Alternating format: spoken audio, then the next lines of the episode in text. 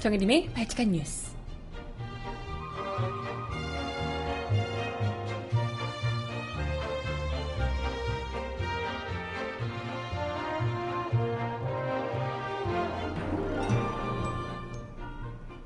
여러분 안녕하세요. 발칙한 뉴스 정혜림입니다.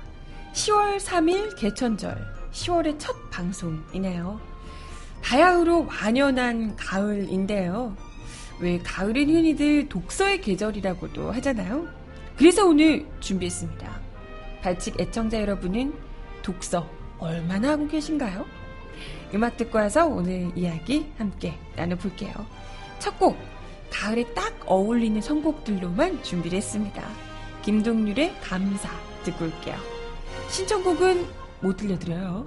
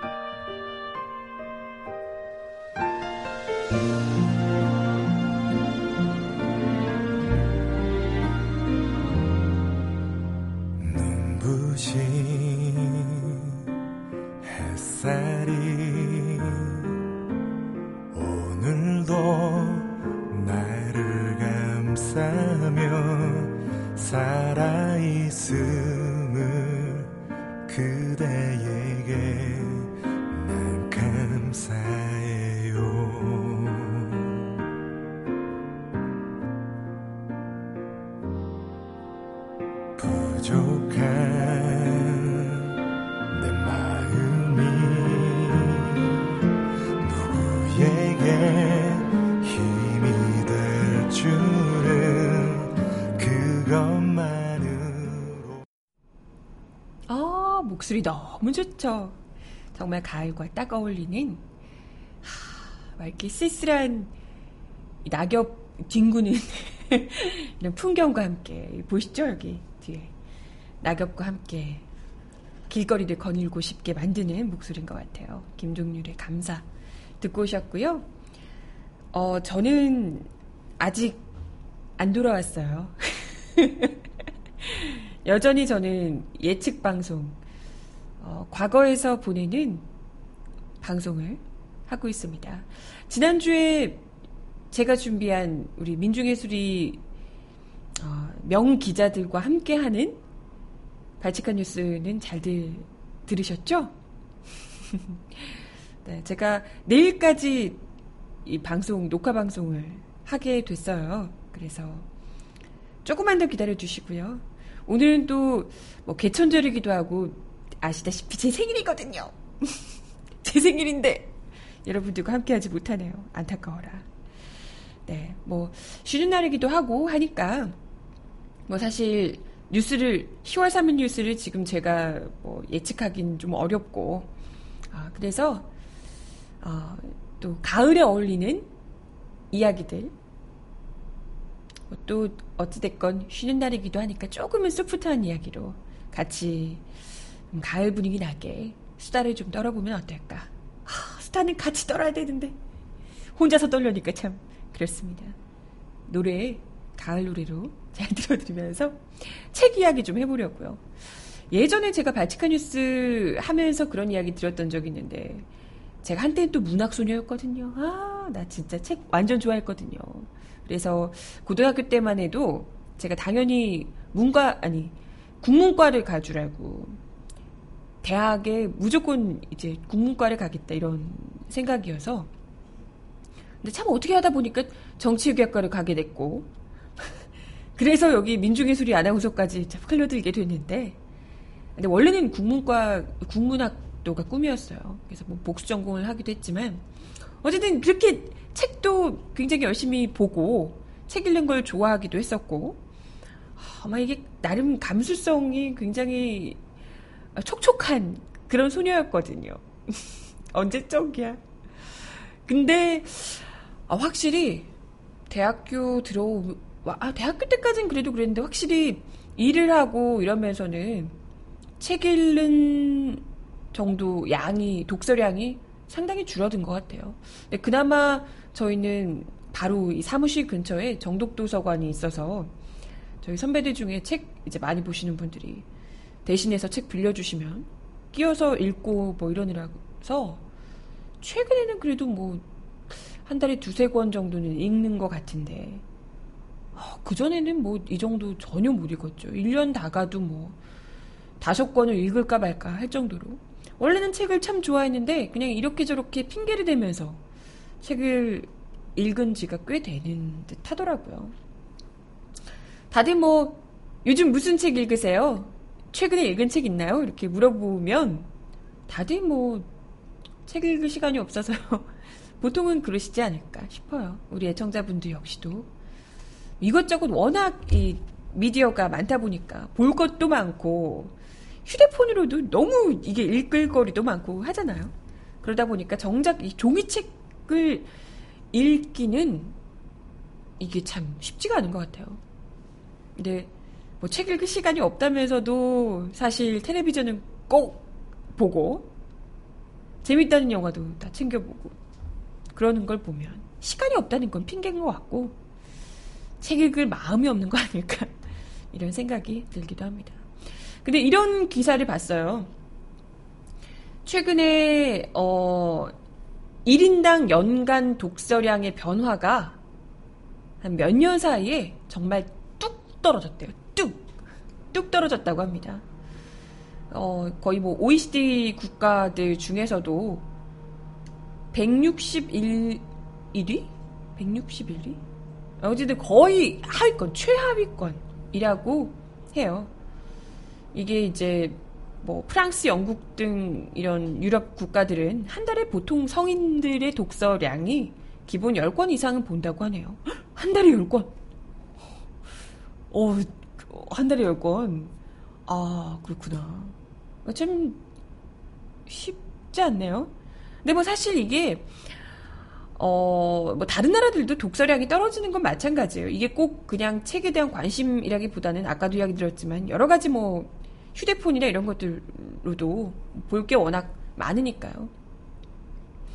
그렇긴 합니다만은 그렇다 하더라도 책을 갑자기 이렇게 이제 특히 다른 나라에 비해서 책을 읽는 정도가 많이 떨어진다. 이건 어찌됐건 좀 인문학적인 지식이나 감수성 이런 것들이 상당히 좀 뒤떨어진다고 볼 수밖에 없을 듯하고 그리고 우리 여왕님께서 좋아하시는 창조적인 마인드도 많이 떨어지지 않을까 이런 생각이 들어요.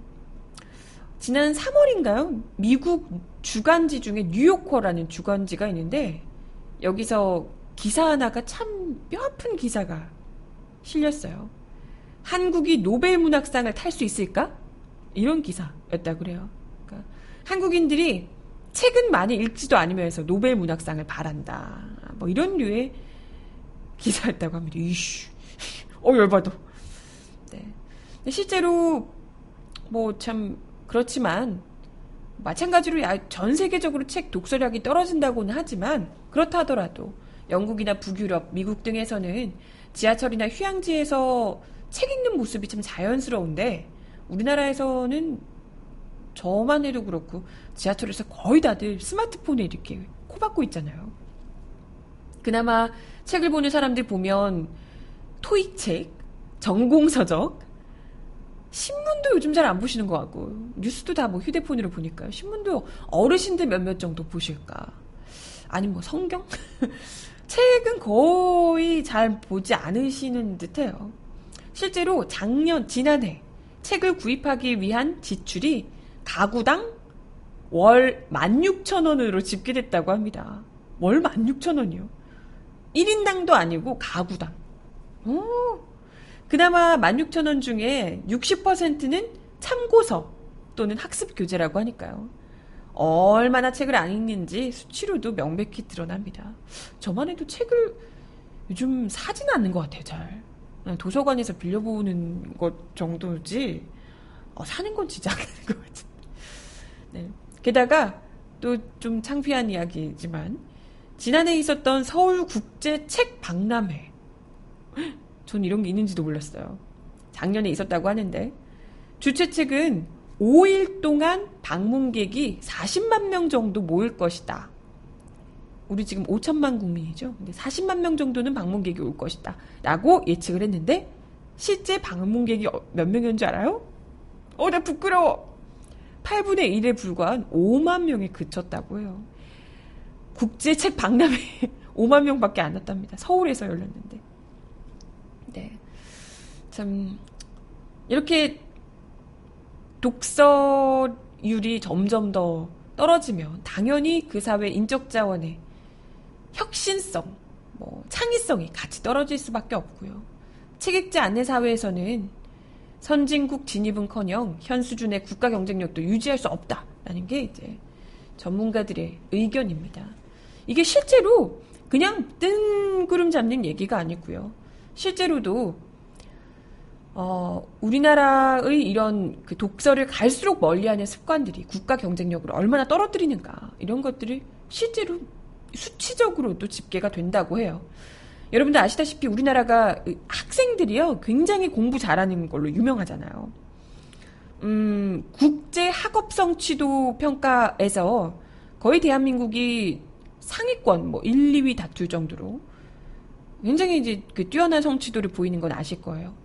그 뭐 이렇게 중고 초중고 어릴 때부터 공부를 워낙 많이 시키기 때문에 그때는 공부를 굉장히 잘합니다.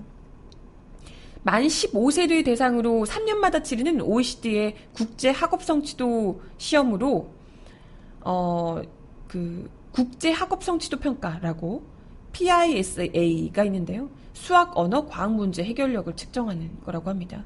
이 그 국제 학업 성취도 평가에서 2012년을 기준으로 수학 성취도 1위가 한국이래요. 어, 거의 뭐 매해 1위가 아니더라도 거의 상위권 1, 2위 정도를 한다는 겁니다. 그런데 이게 좀 지나서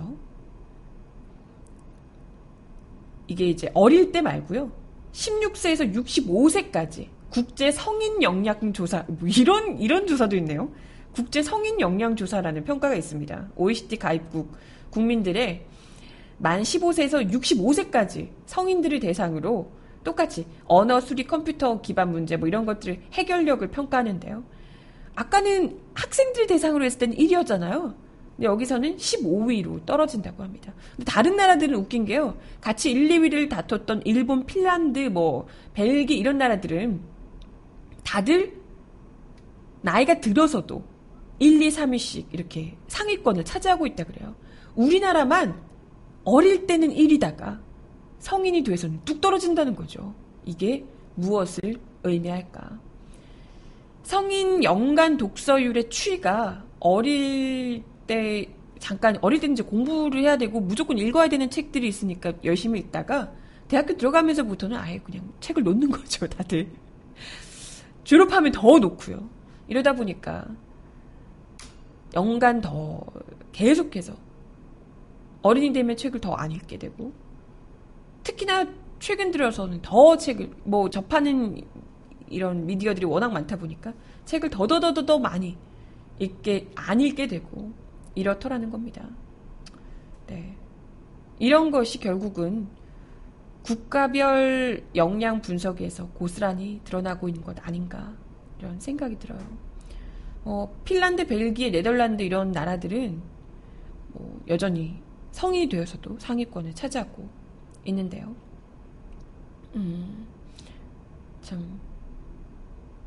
아, 이렇군요. 고1 때는 거의 상위권을 차지하는 1위, 1위를 차지하는 학업 성취력이 35세부터는 OECD 평균 이하로 떨어지고 55세 때는 꼴찌권으로 바닥을 친다고 합니다. 이러니 아, 이러니 어르신들이 그것도 가뜩이나 우리나라 지금 정권을 이끄는 분들이 워낙 고령이시잖아요. OECD 꼴찌권인 분들이 지금 나라를 이끌고 계신 이 모양이 꼴인가? 네. 참 우리나라 같은 경우에는 다들 인정하다시피 뭐 암기 위주 주입식 교육이기 때문에 공부 의지를 아예 떨어뜨리기도 하고 중고등학교 때 대학을 목표로 공부를 하다 보니 정작 대학 가서는 뭐 책을 보려, 보고 싶지도 않고 네, 공부를 하고 싶어 하지 않죠. 그러다 보니까 또 이제 전공 공부보다 취업에 열을 올려서 공부를 하고요. 그러니까 이제 취업이라는 관문을 통과하고 나면 아예 지긋지긋해 이러면서 책을 아예 멀리하게 되는 것 아닐까 이런 생각을 하게 됩니다. 아무튼 뭐 이게 결국은 단지 아우 우리나라는 책 너무 많이 읽어 이렇게 그칠 게 아니라 이게 바로 국가 경쟁력과 직접적으로 연관이 되기 때문에 어, 좀 더 사실 뭐 전체적으로 바뀌어야 될 부분이 너무 많은데요. 이런 정말 공부라는 것에 어렸을 때부터 학을 되게 즐거워서 하는 학습이 아니라 학을 떼게 만드는 경쟁 위주의 이런 분위기 자체를 일단은 바꿔야 할 테고요. 네. 우리 아이들에게도 그리고 우리 스스로도 책 읽는 습관을 좀 잘 기르는 것이 필요하지 않을까 이런 생각을 또 해봅니다. 책 읽는 가을이 맞아요. 음악 하나 듣고 와서 이야기 더 나눠보겠습니다. 이문세의 가을이 오면 듣고 올게요.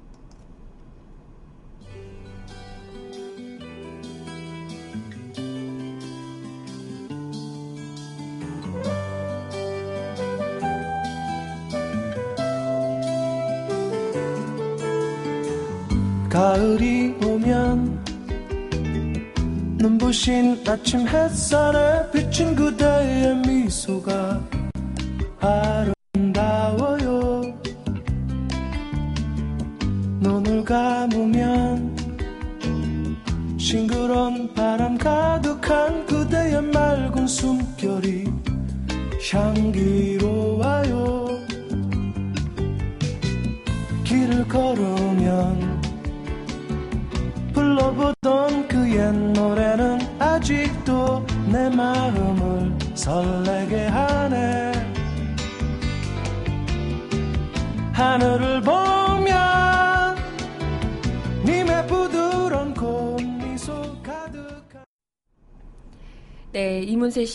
가을이 오면 듣고 오셨습니다. 선진국일수록 학교에서나 가정에서나 독서 교육을 더 많이 강조한다고 합니다. 뭐 방법은 저마다 다르지만 특히 초등학교 과정에서 공부의 기초 체력을 길러준다는 점에서 닮은 꼴이라고 하는데요. 우리나라처럼 이렇게 어릴 때부터 그냥 영어 막 수학 해가지고 국영수사과 열심히 하는 거 문제 잘 푸는 방법 이런 것이 아니라 나중에 어른이 되어서도 공부의 재미를 느낄 수 있도록 자기가 스스로 공부의 기쁨을 알 수 있도록 하는 기초 체력을 다지는 그런 공부법, 독서 교육 이걸 강조한다는 거죠. 선진국들이 과연 어떻게 아이들에게 독서 교육을 하고 있는지 살펴봤는데요. 우리 또 발칙한 뉴스 애청자분들 중에 자녀분들 도 키우고 계신 분들 혹은 나중에 자녀를 낳으면 이렇게 키워봐야지 하는 분들 잘 들어주세요. 우선 캐나다 같은 경우에는요. 쓰기 교육에 초점을 둔다고 하네요. 학생들은 전 과목에 걸쳐 배운 내용에 대한 책을 읽고요. 자신의 생각을 정리해서 그 주장에 대한 이유와 근거를 예시로 함께 작성을 한다고 그래요. 선생님들은 아이들이 작성한 이런 글을 읽고 내용 중에 덧붙이거나 보완할 사항을 따로 표시해 주고요. 사소한 오류 같은 것들보다는 뭐 이게 하나하나 틀리고 이런 것보다는 글 전체 맥락과 짜임에 대한 지도가 중점적으로 이루어진다고 해요. 좀 넓은 시각으로 전체 이렇게 흐름을 볼 수 있는 눈을 어릴 때부터 길러준다는 거죠. 직접 크게 넓게 공부를 하고 그것에 대해서 아이가 정리를 하고 어, 이런 게 굉장히 중요한 것 같아요. 그죠? 저도 예전에 저는 이제 시험 공부라는 방식이 어떤 한 단원을 배우거나 하면 그것을 제가 이해하는 방식으로 정리를 하고 이렇게 하면서 공부를 하는 습관을 들였었거든요. 그러니까 뭐 자기마다 스스로 아이들마다 공부하는 습관이 다 방식이 있겠지만 어, 이런 방식도 굉장히 좋은 것 같아요. 이런 걸 일단은 가르쳐 놓으면 아이들이 어떤 무엇을 배우든지 자기만의 스타일로 정리를 해서 이해하고 넘어갈 수 있으니까요. 좋은 방법인 것 같아요. 캐나다가 그렇답니다. 쓰기 교육에 초점이 둔 캐나다. 그리고 네덜란드 같은 경우에는 문제 기반 학습에 중점을 둔다고 합니다.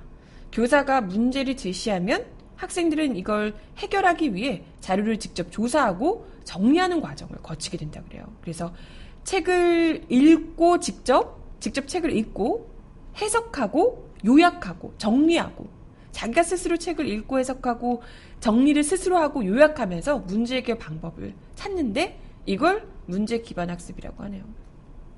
책을 다 읽으면서 이렇게 하는 것. 어, 이 방법은 근데 혼자 하는 게 아니고요. 단체 독서, 개인 독서가 함께 진행이 되고 정확한 목표가 있는 독서를 추구한다고 합니다. 네덜란드 방식이라고요. 핀란드가 사실 교육적인 측면에서 전 세계적으로 가장 좀 앞선 선진국이고 많은 분들, 많은 이들의 귀감이 되고 있는 나라잖아요. 어, 이거 난, 저는 준비하면서 굉장히 또 이렇게 의미 있게 봤는데요. 이게 참 너무 좋은 것 같아요. 핀란드 같은 경우에는 가정에서 식사, 저녁 식사를 마치면 온 가족이 둘러 앉아서 같이 책을 읽거나 자신이 읽은 책 내용 가운데 감명 깊었던 이야기 등을 가족들이랑 나누는 시간을 가진다 그래요. 가정 내 독서 토론을 하는 거죠. 함께 책을 읽고 가정 내 독서 토론도 하고 굉장히 좋은 분위기죠. 이게 당연한 분위기처럼 가서 이것에 아이들이 어릴 때부터 책 읽고 이것에 대해서 토론하고 이런 습관을 자연스럽게 가지게 된다는 겁니다. 그리고 핀란드에서는 아이가 잠들기 전에 부모가 책을 읽어주는 것이 굉장히 중요하게 생각한다 그래요.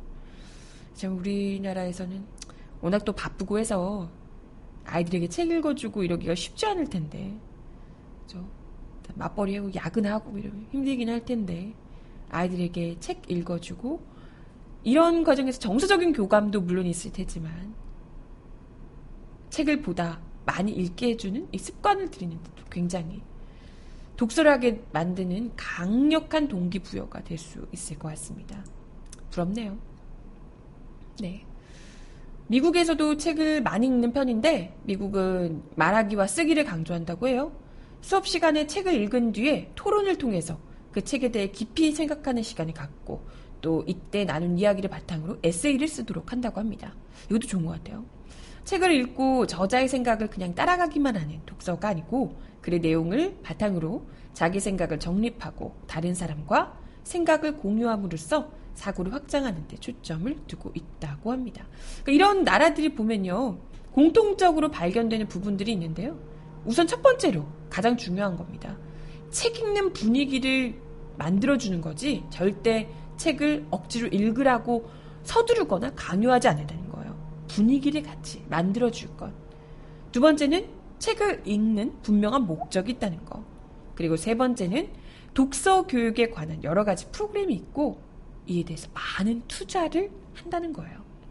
음, 우리나라가 좀 보고 배워야 될 점이 아닐까 싶네요. 우리나라도 아이들에게 좀 어릴 때부터 부모들도 그렇지만 책 읽는 분위기를 좀 많이 만들어줄 수 있는 좀 교육 방향이 마련이 됐으면 좋겠어요. 국영수사가 막 오지 선다 문제 찍는 거 말고, 그죠? 네. 음악 하나 더 듣고 와서요. 아이들을 위한 교육 방식을 얘기했다면, 이번에는 우리 어른들이 어떻게 하면 보다 일상에서 독서를 습관적으로 많이 잘 읽게 될 수 있을까 하는 이야기도 같이 나눠보겠습니다. 우선 오혁이 부르는 소녀 듣고 올게요. 내 곁에만 머물러요 떠나면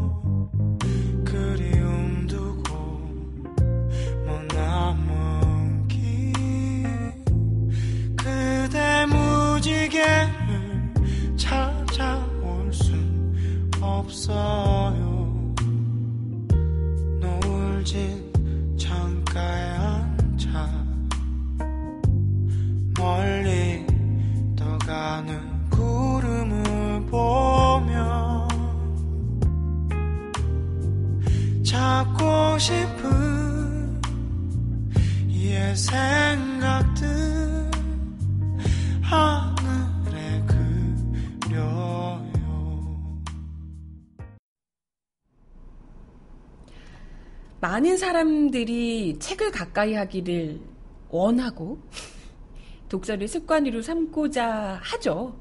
마음은 일단 그래요. 하지만 마음만큼 잘 되지 않는 것이 현실이겠죠. 그래서 책과 삶을 조화롭게 하는 생활 습관을 소개해 드립니다. 마밤.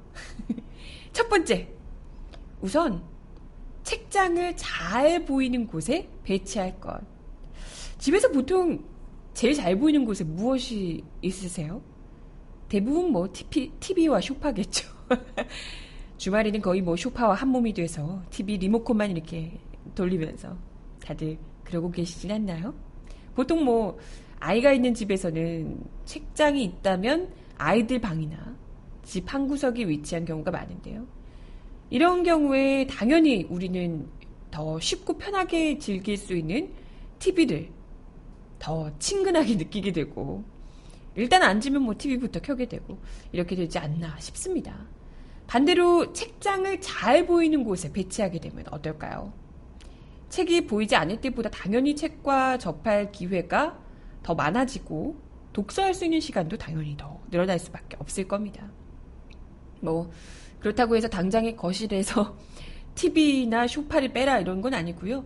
적어도 집안의 동선을 좀 고려해서 책 제목 정도는 보일 수 있는 곳에 책장을 설치해 보시라. 이런 얘기입니다. 그 다음 두 번째. 스마트폰 그리고 컴퓨터 사용 시간과 TV 시청 시간을 줄여봐라. 방송통신위원회의 2014년 방송매체 이용 행태 조사에 따르면 우리나라 국민의 스마트폰 하루 평균 이용 시간이 1시간 17분이고요. 통계청 2014년 생활시간 조사에 따르면 하루 평균 TV 시청 시간이 2시간 41분이라고 합니다. 독서는 우리가 시간 없어서 못한다고 하는데 스마트폰이나 TV에 투자되는 시간이 거의 뭐 4시간 정도 하루에 된다는 거죠. 이런 시간을 조금이라도 줄일 수 있다면 독서 시간 충분히 확보할 수 있다는 얘기입니다. 변명하지 마 이런 거죠. 네. 세 번째, 책 읽는 사람과 자주 관계를 가져라. 금목자극이라는 얘기도 있잖아요. 검은 무기 가까이 있으면 검게 변한다. 라고 하듯이 나쁜 친구와 어울리는 것을 경계하라는 의미인데요. 긍정적으로 해석하면 좋은, 좋은 친구를 가까이 하면 좋은 영향을 받을 수 있다. 라고 풀이할 수도 있겠죠. 즉, 독서를 잘하고 열심히 하는 사람하고 자주 어울리면 그 영향으로 자신의 독서에 여러 가지 도움을 받을 수 있다는 겁니다. 헉, 정말, 진짜로, 정말 그래요.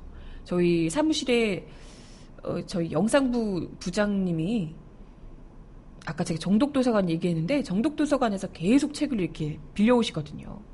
몇 권씩이나 꽉꽉 채워서 다섯 권 이상 이렇게 빌려오세요.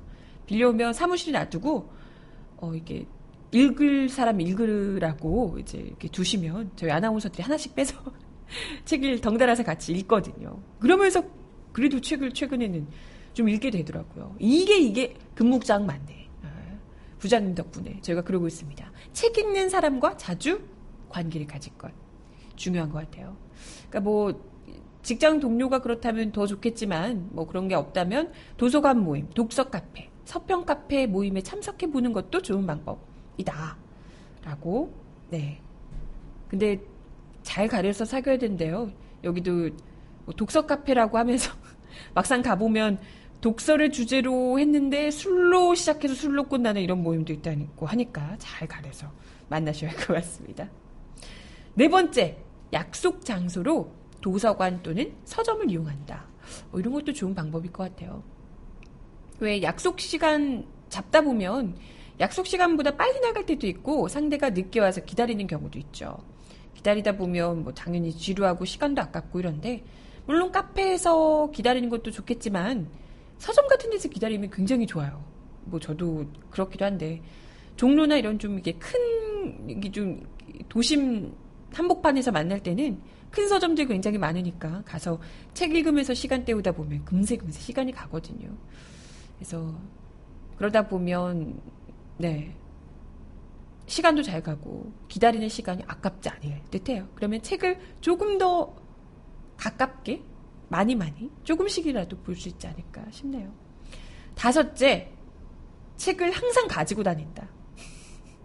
이거 좀 어려울까? 눈에서 멀어지면 마음에서도 멀어진다고 합니다. 많이들 하죠. 우리가 핸드폰에 각정한, 각별한 애정을 가지는 게 물론 콘텐츠의 힘도 있겠지만 어쩌면 손에서 계속 놓지 않기 때문에 손 닿는 곳에 계속해서 있기 때문에가 아닐까 생각을 하게 되는데요. 책 한 권을 항상 가방에 넣고 다닌다면 그래도 책에 대한 친밀감이 좀 높아지지 않을까. 일단 들고 다니니까 그죠? 들고만 다니고 절대 안 읽을 수도 있겠지만 물론 하는 생각이 드네요. 뭐 글쎄 가지고만 다녀도 근력 운동이 도움이 될까? 무거운 책을. 네, 어떻게 보면 좀 뻔한 습관들인데 다섯 가지. 뻔한 건데도 잘 못하잖아요.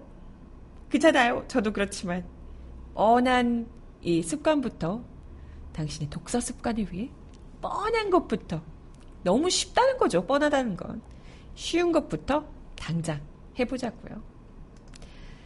음악 하나 더 듣습니다. 국카스텐 하요누가 부르는 Don't Cry 듣고 올게요.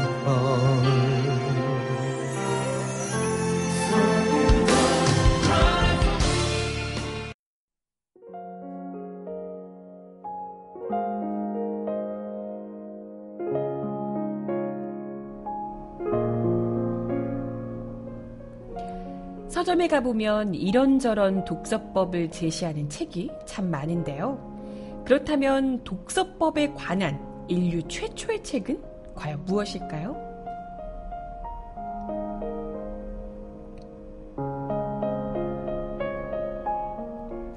읽기에 관한 최초의 책은 무려 12세기 대수도원장이자 학자인 후고가 쓴 디다스 칼리콘, 즉 공부, 학습이라는 뜻의 책입니다. 무려 900년 전에 쓰여진 글이지만 지금 우리에게도 촌철살인으로 와닿는 명언이 참 많이 담겨 있는데요. 몇 가지만 살펴볼까요?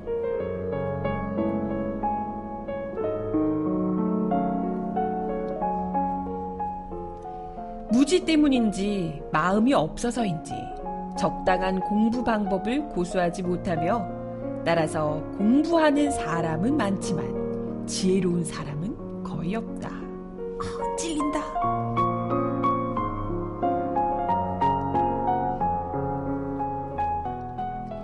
신중하게 나아가는 사람이 가장 잘 나아간다.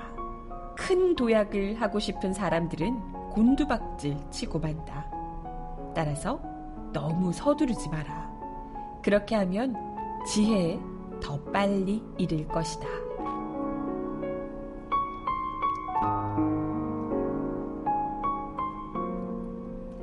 배울 수 있는 모든 것에서 기쁨을 찾아라. 나중에 어떤 것도 불필요하지 않았다는 것을 깨닫게 될 것이다.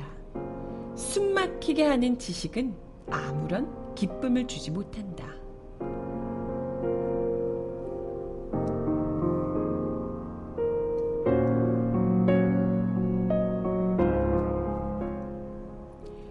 책은 음식이다. 공부를 통해 부수고 씹어서 양분을 얻어라.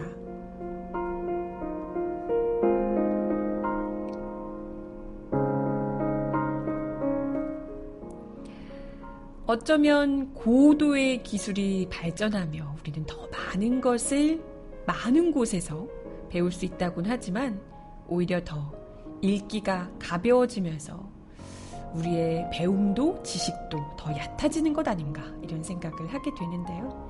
무려 900년 전 글을 대하는 방식은 외려 더 묵직한 깨달음을 줍니다. 10월 3일, 10월의 첫 발칙한 뉴스에서 전해드린 독서합시다 캠페인 방송. 오늘을 계기로 음, 책 읽는 삶 다시 한 번 더 생각해 보는 것 어떠세요?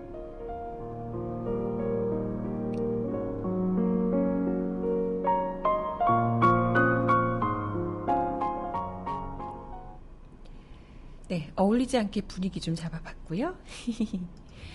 어, 이제 마칠 시간이 거의 다 됐는데요. 그래도 좀 독서에 대한 이야기를 이렇게 하면서 분위기를 잡았으니까, 어, 평소에는 하지 않았던 그 책 한 구절 읽어드리고 방송을 마칠까 해요. 끝까지 분위기 좀 잡아보려고. 제가 굉장히 좋아하는 책 구절 중 하나인데요. 짧게, 짧게, 아주 짧게 말씀을 드리겠습니다. 아, 정신과 의사 정혜신 박사의 책 당신으로 충분하다라는 책에 나와 있는 구절입니다. 여러분들에게도 저에게도 전해드리고 싶은 말 많이 들어보셨을 거예요. 괜찮다. 모든 게 다 무너져도 괜찮다. 너는 언제나 괜찮다. 당신의 상처보다 당신은 크다. 멋져 부려. 네, 멋있죠? 우리 너무 지치고 힘들지만 그 어떤 상처보다 당신은 더 크다는 거 잊지 마세요. 힘냅시다. 하루만 더 견디면 저 와요. 네, 재미없는 방송 함께 해주셔서 감사합니다. 마지막 곡은 곽진원, 김필이 함께 부르는 걱정 말아요 그대 들려드리며 인사드릴게요.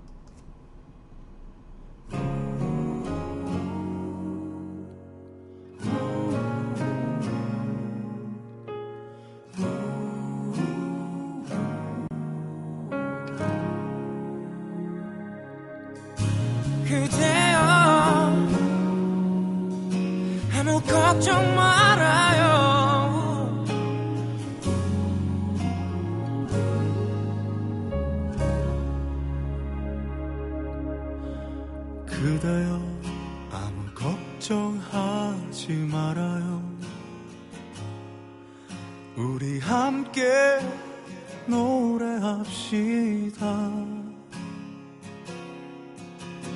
그대 아픈 기억들 모두 그대여. 그대 가슴 깊이 묻어버리고. 네, 오늘도 발칙한 뉴스 함께 해주셔서 감사합니다. 10월 3일 개천절 연휴 사랑하는 사람과 책 한 권 같이 읽어보시는 건 어떠세요? 네, 정하나 생일 특집, 독서 특집 함께 해주셔서 감사합니다. 저는 내일 10시에 역시 특집 방송으로 다시 오겠습니다. 여러분 좋은 하루 보내세요. 안녕. 후회 없이 사랑했노란 말해요 후회 없이 사랑했노란 말해요